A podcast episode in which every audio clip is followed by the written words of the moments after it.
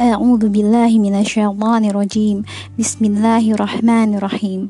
واذكروا إذ جعلكم خلفاء من بعد عاد وبوأكم وبوأكم في الأرض تتخذون من سهولها قصورا وتنحتون الجبال بيوتا.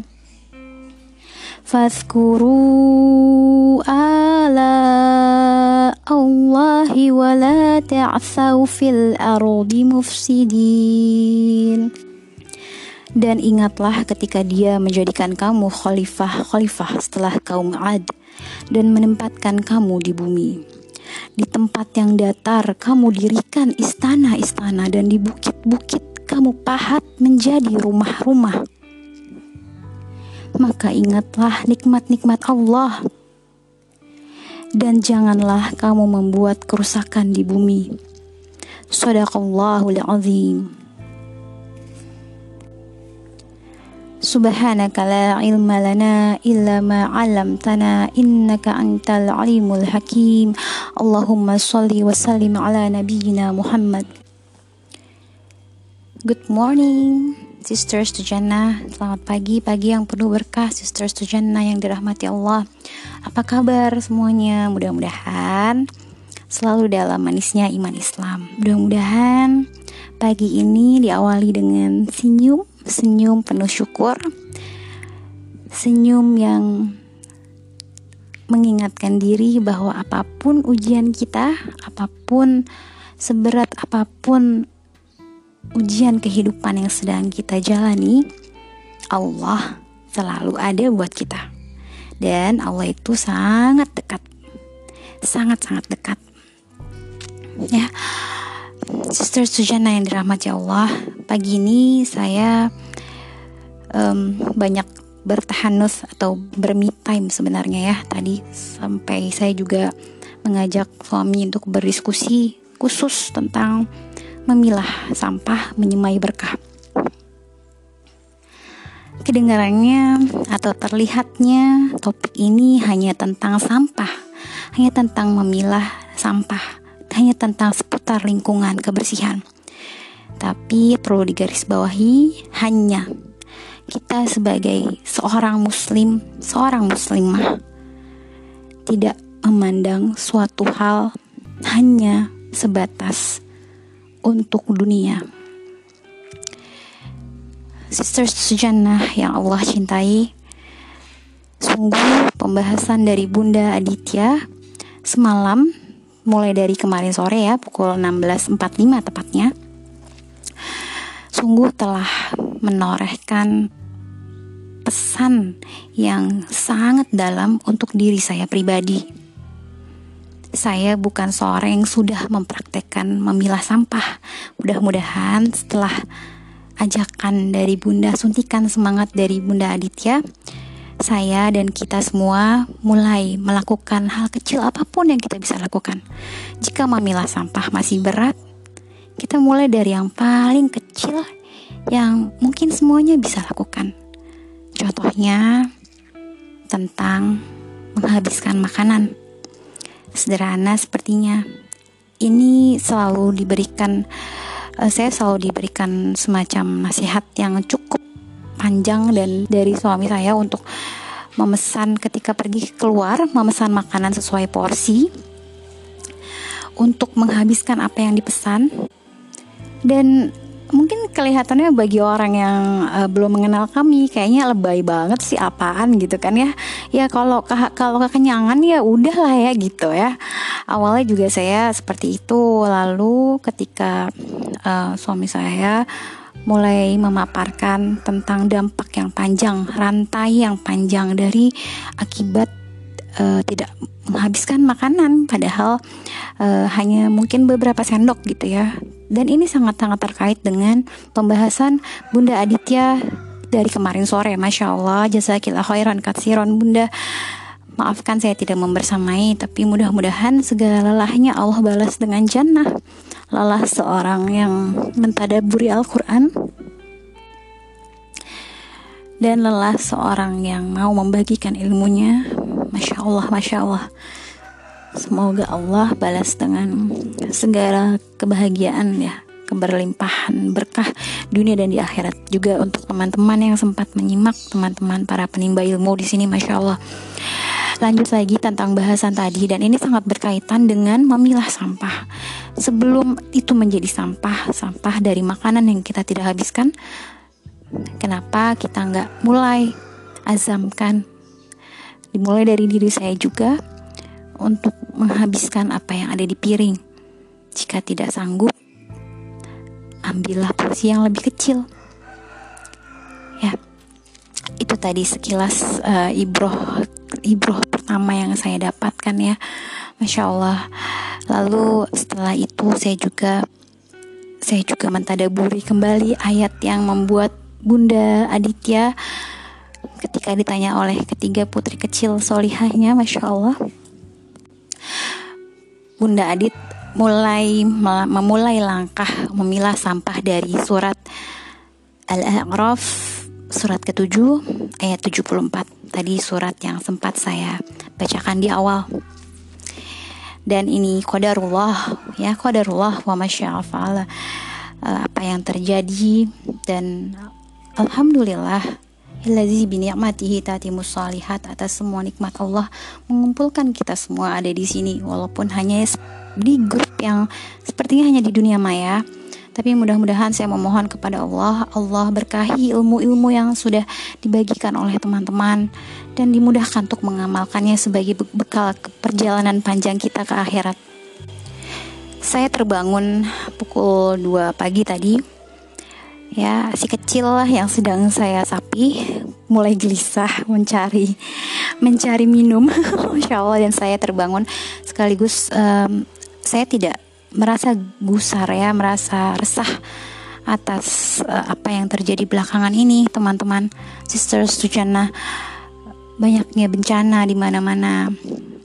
Dan uh, please sebagai orang beriman jangan mengatakan itu karena lempengan ini dan itu bergeser secara ilmiah dan lain-lain. It's more than that, sisters. It's bigger than that. Ini tentang sebuah setumpuk bahkan selautan dosa yang telah dilakukan oleh manusia-manusia hamba Allah. Astagfirullahalazim. Astagfirullahalazim. Astagfirullahalazim. Dan ini membuat saya membuka buku sekaligus peralatan P3K kami ya. Pertolongan pertama pada keilmuan yang berjudul Nabi dan Rasul Teladan Utama 24 Nabi dan Rasul Teladan Utama.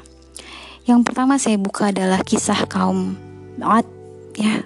Itu kaum dari yang diturunkan uh, kepada Nabi Hud ya yang diamanahkan Allah kepada Nabi Hud dan kaum Samud kepada Nabi Soleh alaihi salam.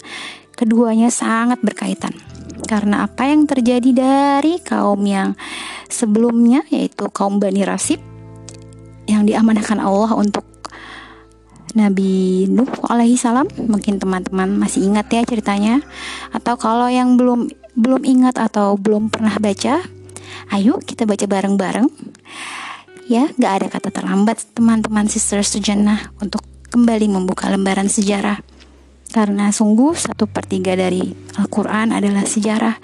Dan dengan mempelajari sejarah insya Allah kita lebih cinta lagi dengan Al-Quran. Dan lebih cinta lagi dengan Allah juga Rasulnya Muhammad Shallallahu Alaihi Wasallam. Dengan izinnya tentunya saya membuka kembali buku tempat-tempat bersejarah umat terdahulu jilid ke-10 dan buku jilid kedua yaitu tantangan umat pembangkang Kedua jilid ini sangat erat kaitannya. Juga tafsir Ibnu Kasir mengenai surat Al-A'raf ayat 74. Saya dengan segala kefakiran ilmu saya mencoba mencerna dan mencoba mentadaburi apa yang terjadi dikaitkan dengan sejarah-sejarah para nabi ini, masya Allah. Ayat yang menjadi titik balik ya kalau boleh saya bilang mohon koreksinya bunda jika ada yang jika ada yang tidak tepat, titik balik uh, Bunda Adit dan akhirnya memilih untuk ada di jalan kebermanfaatan melalui memilah sampah. Ini Masya Allah ternyata ada di buku ini di jilid ke-10 di halaman 6 pembahasan tentang Petra Samud. Sekilas tentang Petra Samud ya teman-teman sisters Sujana.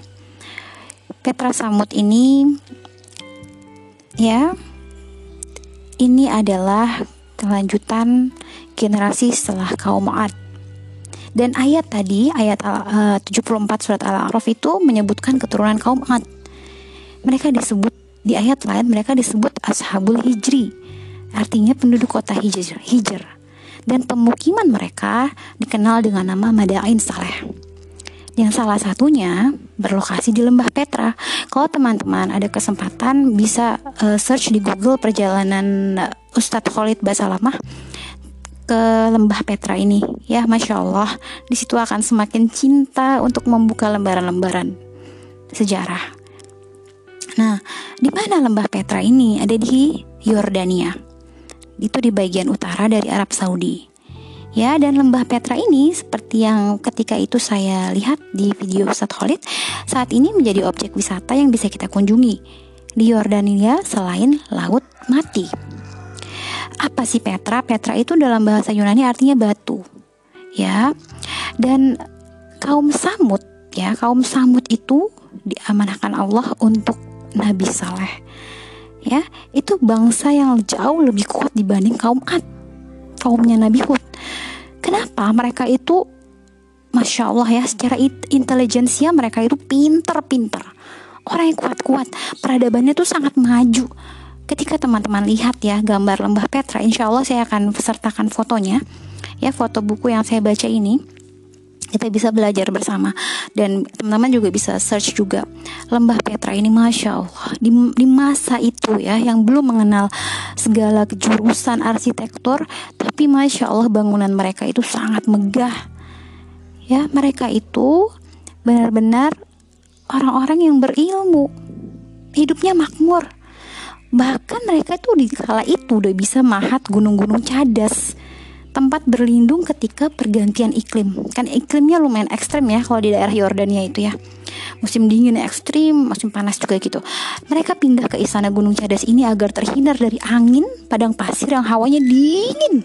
Kebayang ya teman-teman sister Sujana Kita aja kadang kalau di puncak-puncak gunung itu udah kayak gimana ya Nah mereka punya istana ini untuk berlindung Masya Allah, tabarakallah Untuk jelasnya ketika kita nonton di video itu benar-benar Ustadz Khalid itu uh, membawa jamaahnya berjalan di lorong-lorong itu dan menceritakan tentang kisah yang sedang saya bahas ini dan kisah kaum Samud. Mereka itu musnah karena apa? Karena keingkaran mereka terhadap Allah Subhanahu wa taala. Mungkin teman-teman ingat ya ketika mukjizat berupa unta betina yang sudah keluar dari celah batu seperti uh, awalnya mereka bilang coba bisa nggak ngeluarin unta nih dari celah batu? Gitu kan menantang Nabi Soleh. Ketika sudah ber sudah keluar mereka bukan malahan beriman malah mereka lebih parah lagi meng, malah melanggar janji dan merencanakan rencana busuk lainnya yaitu pembunuhan unta betina itu. Subhanallah ya. Dari situ aja sudah bikin kita bercermin terutama diri saya sendiri bahwa makhluk Allah, Allah itu tidak terkotak-kotak. Semua itu bahasa kerennya holistik ya, saling berkesinambungan, saling berkaitan satu sama lainnya. Kita manusia, kita nggak akan sehat kalau nggak pernah nginjak tanah. Nggak akan sehat kalau kita nggak pernah berbaur sama alam. Ketika Bunda Adit bilang, Bunda Adit dan keluarganya ke tempat lokasi pembuangan sampah. Mereka berjalan-jalan traveling ke alam. Di situ saya benar-benar merasa terketuk, masya Allah. Tidak heran Allah hidayahkan tunjukkan surat Al-A'raf ayat 74 ini. Karena ada bur alam yang beliau sekeluarga lakukan. Salah satunya Masya Allah, tabarakallah. Banyak sekali hikmahnya teman-teman yang saya dapat. Alhamdulillah ya Allah. Allah pertemukan saya dengan Sister Sujana Membuat saya Jadi selalu berkaca diri bahwa sungguh saya ini sangat fakir ilmu dan sungguh ilmu Allah itu luas. Mudah-mudahan Allah berikan kita usia yang berkah yang cukup untuk mempelajari ilmu-ilmu yang dapat menyuburkan keimanan kita, Sister Sujannah. Begitu banyak ilmunya di dunia ini. Tapi tidak semua ilmu dapat menyuburkan keimanan kita. Kenyataan di akhir zaman. Ya, dan kisah kaum Samud, kaum Ad ini membuat saya berkaca diri betapa ilmu tanpa iman akhirnya tidak membuat seorang hamba mendekat pada Allah. Dan akhirnya Nauzubillah min zalik membuat ilmu menjadi Tuhannya. Nauzubillah min zalik. Salah satu bentuk kesyirikan. Dan kesyirikan yang dilakukan oleh kaum Ad itu membuat Allah menurunkan azab berupa angin angin yang sangat kencang. Subhanallah walhamdulillah wala ilaha illallah wallahu akbar bencana-bencana yang belakangan ini terjadi sebenarnya suatu bentuk peringatan bagi diri saya, bagi setiap hamba Allah yang mau meluangkan waktu untuk terus melihat, berpikir, membuka lembaran-lembaran sejarah. Apa yang menyebabkan banjir? Kaum Bani Rasib, kaumnya Nabi Nuh, apa yang mereka lakukan hingga Allah turunkan banjir? Apa yang menyebabkan angin kencang? Kaum Ad, dosa apa yang mereka lakukan? Juga apa yang membuat Allah memusnahkan kaum yang begitu hebat, begitu canggih penemuan-penemuannya, begitu luar biasa kekuatannya. Kaum Samud, bangunan-bangunan megah itu bukan ada di negeri dongeng, Sister Sujana. Sungguh bangunan-bangunan itu semua sangat ada di zaman ini. Lalu, pertanyaannya sekarang, sudahkah kita bekali anak-anak keluarga kita dengan iman yang cukup? Karena sungguh para penerus kesolehan tidak akan cukup bergerak hanya dengan amunisi berupa makanan dan minuman, berupa gizi yang sangat tinggi, tapi mereka juga butuh keimanan yang terus menjulang tinggi, keimanan yang menusuk hingga hati, yang selalu mereka bawa meskipun kita kelak akan meninggalkan dunia. Suatu titik balik, suatu terobosan, transformasi, apa pun itu namanya, kadang memang berasal dari anak-anak kita.